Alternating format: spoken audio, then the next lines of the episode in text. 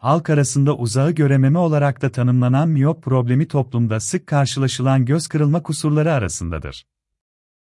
Görme yetisinin sağlık durumu, yaş, genetik faktörler, yaşam tarzı ve beslenme alışkanlıkları ile birlikte doğumsal faktörlere de bağlı olabilmektedir. Miyop problemi de tedavi edilmediği sürece ilerleyebilme özelliği bulunan, gözün total sağlığını olumsuz etkileyen ve yaşam kalitesini düşüren bir odaklanma kusurudur. Miyop dereceleri Miyop problemi olan kişiler yakını net görürler ancak uzağı bulanık görürler. Çi yüzlerinin ve nesnelerin ayırt edilmesinde zorluk çekilebilmektedir. Uzağı göremeyen miyoplar, gözlerini sürekli kısmaktadır ve bu durum baş ağrısına neden olabilmektedir. 0 ile 3 derece miyopi hafif, 3 ile 6 derece miyopi orta, 6 derecenin üzerinde olduğu durumlarda ise yüksek olarak tanımlanmaktadır. Çocuklarda miyopi problemi yaklaşık 18 yaşına kadar ilerleme özelliği gösterebilmektedir. Bu nedenle bu süreçte periyodik kontrollerin aksatılmaması ve problemin kontrol altında tutulması gerekmektedir.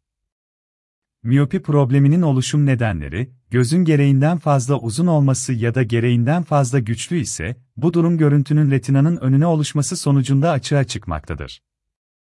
Lasik ile miyop nasıl tedavi edilir?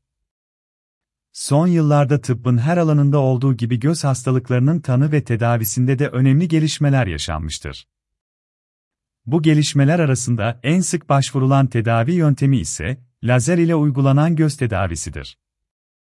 LASIK, gözün yapısına uygun göz kırılma kusuru bulunan 18 yaşından büyük hastaların gözlük numarasında son bir yıl içerisinde değişim yaşanmamışsa uygulanabilen bir lazer yöntemidir.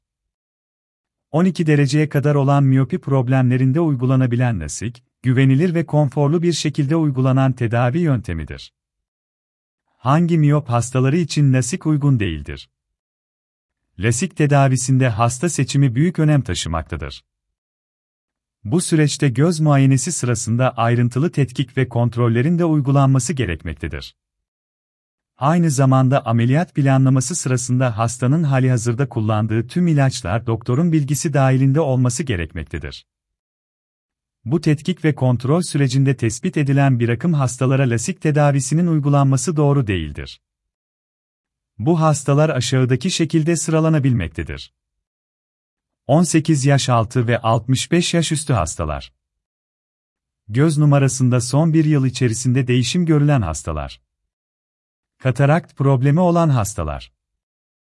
Glokom problemi olan hastalar. Romatizmal problemi olan hastalar.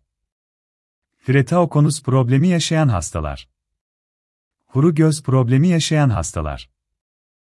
Lasik yöntemi, oldukça kısa sürede gerçekleştirilebilen ve iyileşme süreci maksimum seviyede konforlu bir tedavi yöntemidir.